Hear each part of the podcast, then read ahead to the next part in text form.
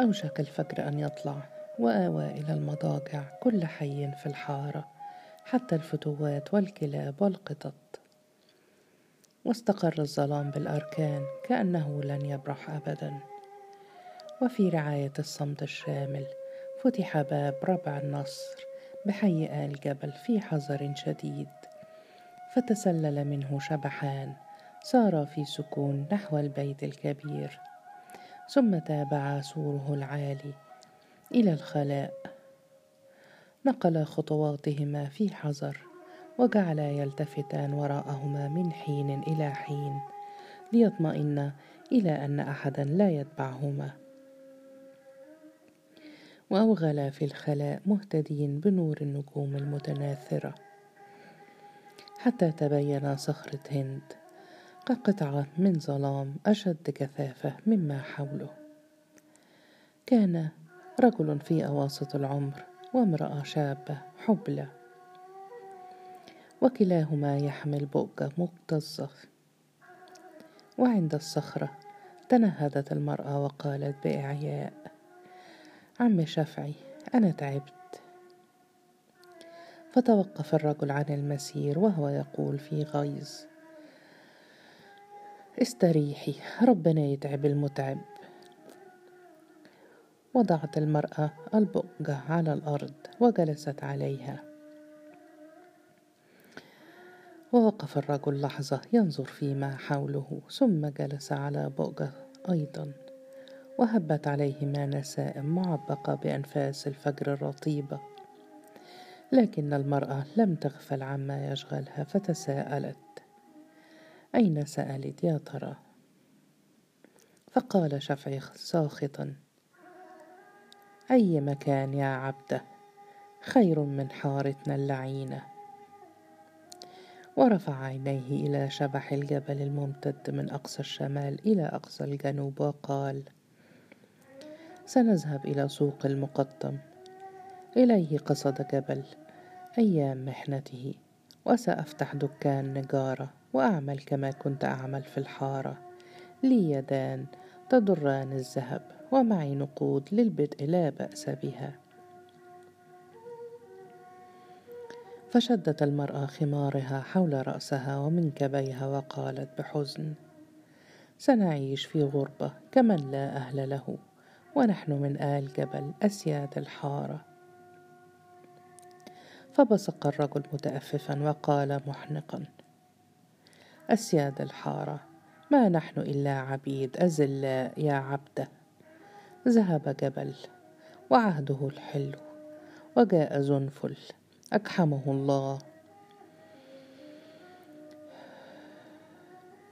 فتوتنا وهو علينا لا لنا. يلتهم أرزاقنا ويفتك بمن يشكو. لم تنكر عبده شيئا من قوله كأنها ما زالت تعيش في أيام المرارة وليالي الأحزان لكنها حين ضمنت الابتعاد عن مكاره الحارة حن قلبها إلى ذكرياتها الطيبة فقالت متحسرة لا توجد حارة كحارتنا لولا أشرارها.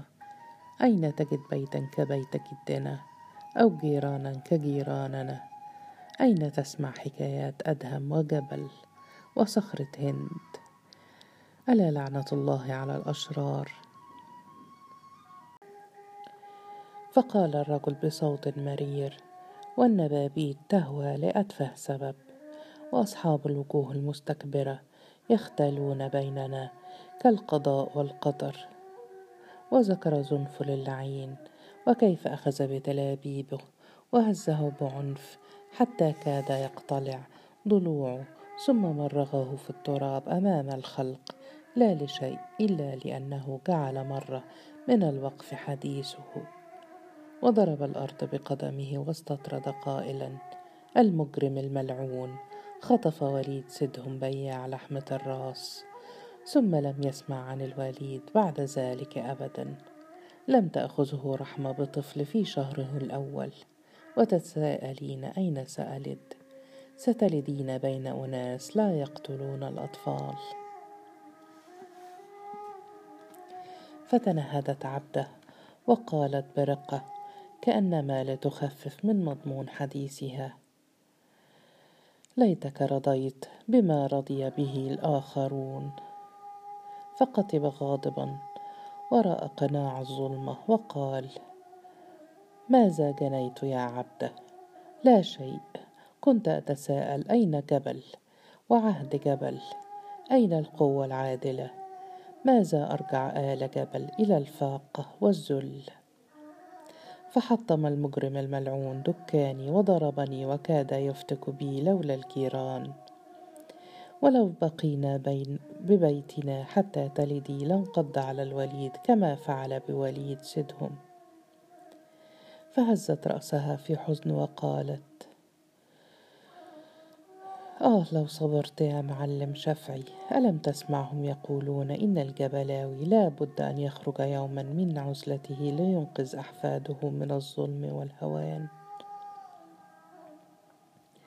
فنفخ المعلم شفعي طويلا وقال بسخرية هكذا يقولون طالما سمعتهم منذ كنت غلاما لكن الحقيقة أن جدنا في البيت اعتزل وأن ناظر وقفه بريع الوقف استأثر إلا ما يهب للفتوات نظير حمايته وزنفل فتوة آل جبل يتسلم نصيبهم ليدفنه في بطنه كأن جبل لم يظهر في هذه الحارة. وكأنه لم يأخذ عين صديقه دعبس بعين المسكين كعبلها. وسكتت المرأة لتسبح في أمواج الظلام. سيطلع عليها الصباح بين قوم غرباء. سيكون الغرباء جيرانها الجدد وتستقبل أيديهم وليدها وينمو الوليد في أرض غريبة كغصن مقطوع من شجرة. وما كانت إلا قانعة في آل جبل تحمل الطعام إلى زوجها في الدكان وتجلس في الليل وراء النافذة لتسمع رباب عم جواد الشاعر الضرير. ما أحلى الرباب وما أحلى قصة جبل؟ ليلة التقى الجبلاوي في الظلام فقال له لا تخف. حياه بالعطف والتأييد حتى انتصر وعاد إلى حارته مجبور الخاطر وما أحلى العودة بعد الاغتراب. وكان شفعي يقلب وجهه في السماء في النجوم الساهرة ويرنو إلى طلائع الضياء فوق الجبل كسحابة بيضاء في أفق سماء مكفهرة. وقال محذرا ينبغي أن نسير كي نبلغ السوق قبيل الشروق. فقالت ما زلت في حاجة إلى الراحة. فقال الرجل الله يتعب المتعب. ما أجمل الحياة لولا وجود زنفل. الحياة عامرة بالخيرات والهواء النقي والسماء المرصعة بالنجوم والمشاعر الطيبة ولكن فيها أيضا ناظر الوقف والفتوات. وفي الإمكان أن يصير كل ربع كالبيت الكبير وأن ينقلب الأنين ألحانا ولكن المساكين يتمنون المحال كما تمناه أدهم من قبل. ومن هم المساكين؟ إنهم أقفية متورمة من الصفح وأدبار ملتهبة من الركل وأعين يرعاها الذباب ورؤوس يعشش فيها القمل. لماذا نسينا الجبلاوي؟ غمغمت المرأة الله يعلم بحاله. فصاح الرجل في حسرة وغضب. يا جبلاوي! فردد الصمت صوته وقام وهو يقول توكلي على الله. قامت عبده تناول كفها في يده وسار نحو الجنوب نحو سوق المقطم. قالت عبده بفرح تألق في عينيها وثغرها هذه هي حارتنا وها نحن هؤلاء نعود إليها بعد غربة. فالحمد لله رب العالمين.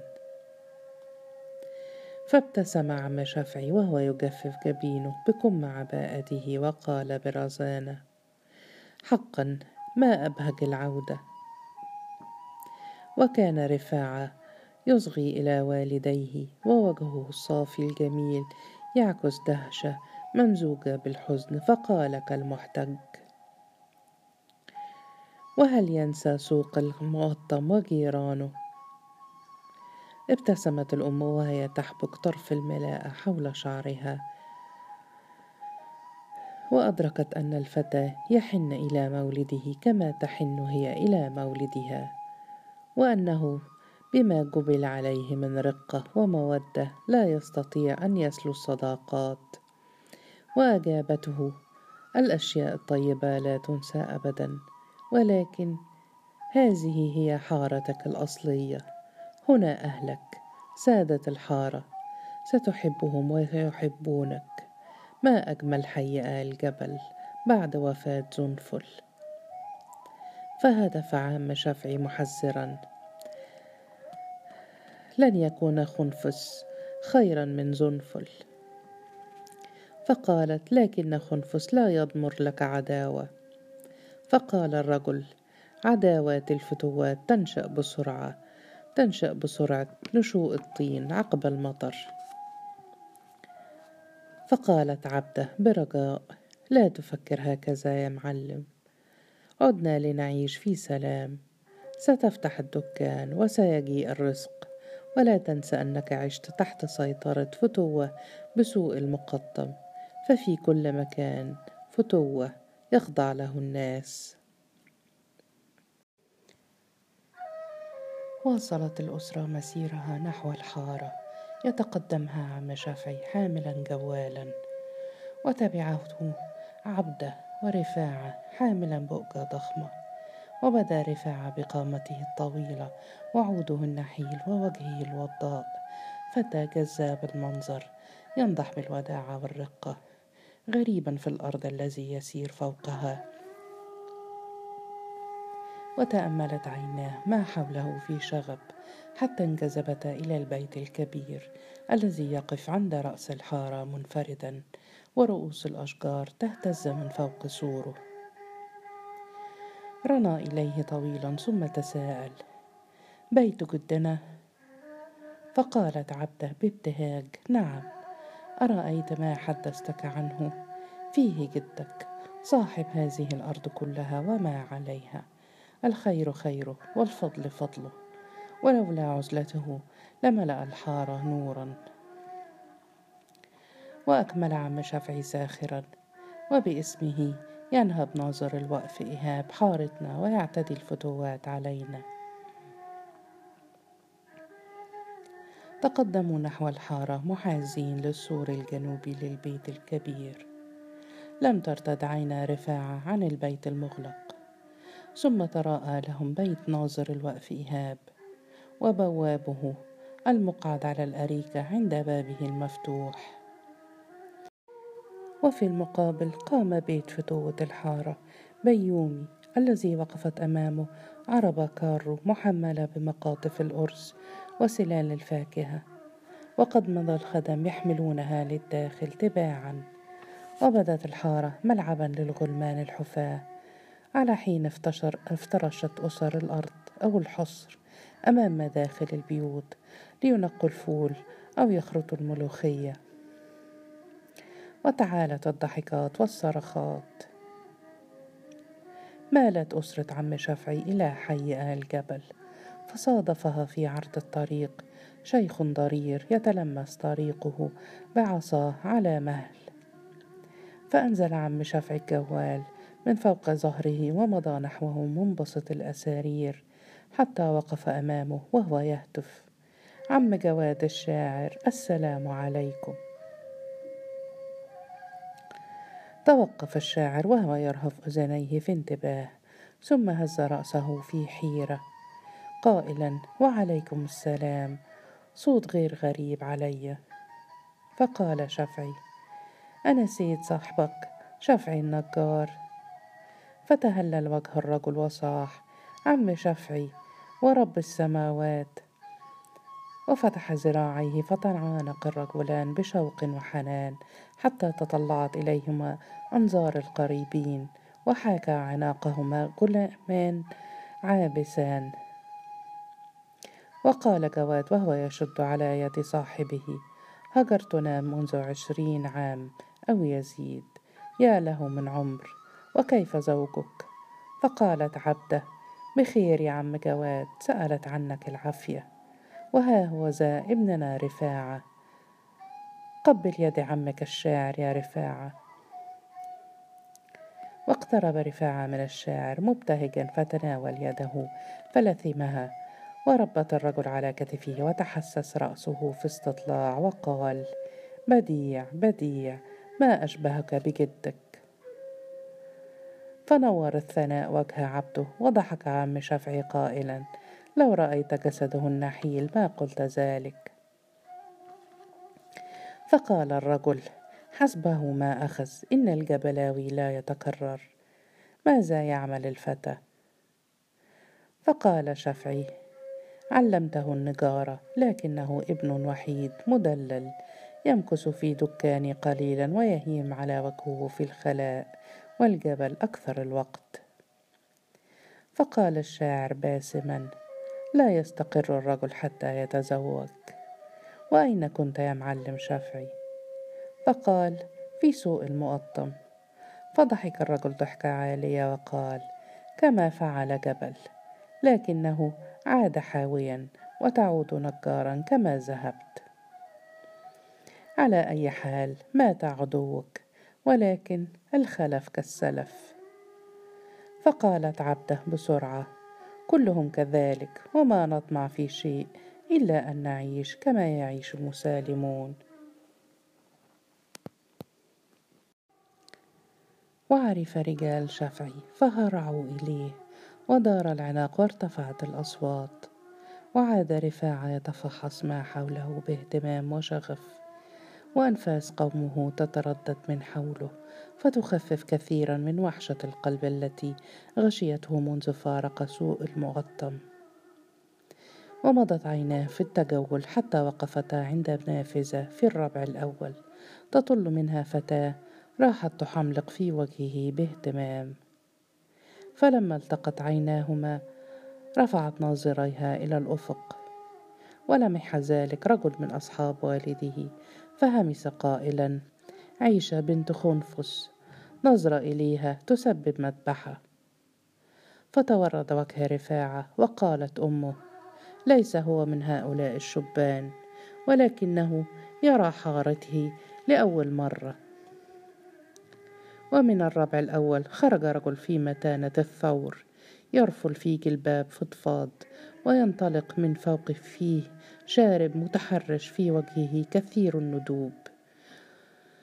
فتهامس الناس. خنفس خنفس. وأخذ جواد عم شفعي من يده واتجه به نحو الربع وهو يقول سلام الله على فتوة آل جبل. إليك أخانا المعلم شافعي النجار. عاد إلى حارته بعد غربة عشرين عاما. ألقى خنفس نظرة جامدة على وجه شفعي متجاهلا يده الممدودة مليا ثم مد يده إليه دون أن يلين وجهه ثم تمتم في برود. أهلا. وتأمله رفاعة بامتعاض. فهمست أمه في أذنه أن يذهب للسلام عليه. وذهب رفاعة متضايقا فمد له يده وقال عم شفعي ابني رفاعة. ونظر خنفس إلى رفاعة نظرة استنكار وازدراء.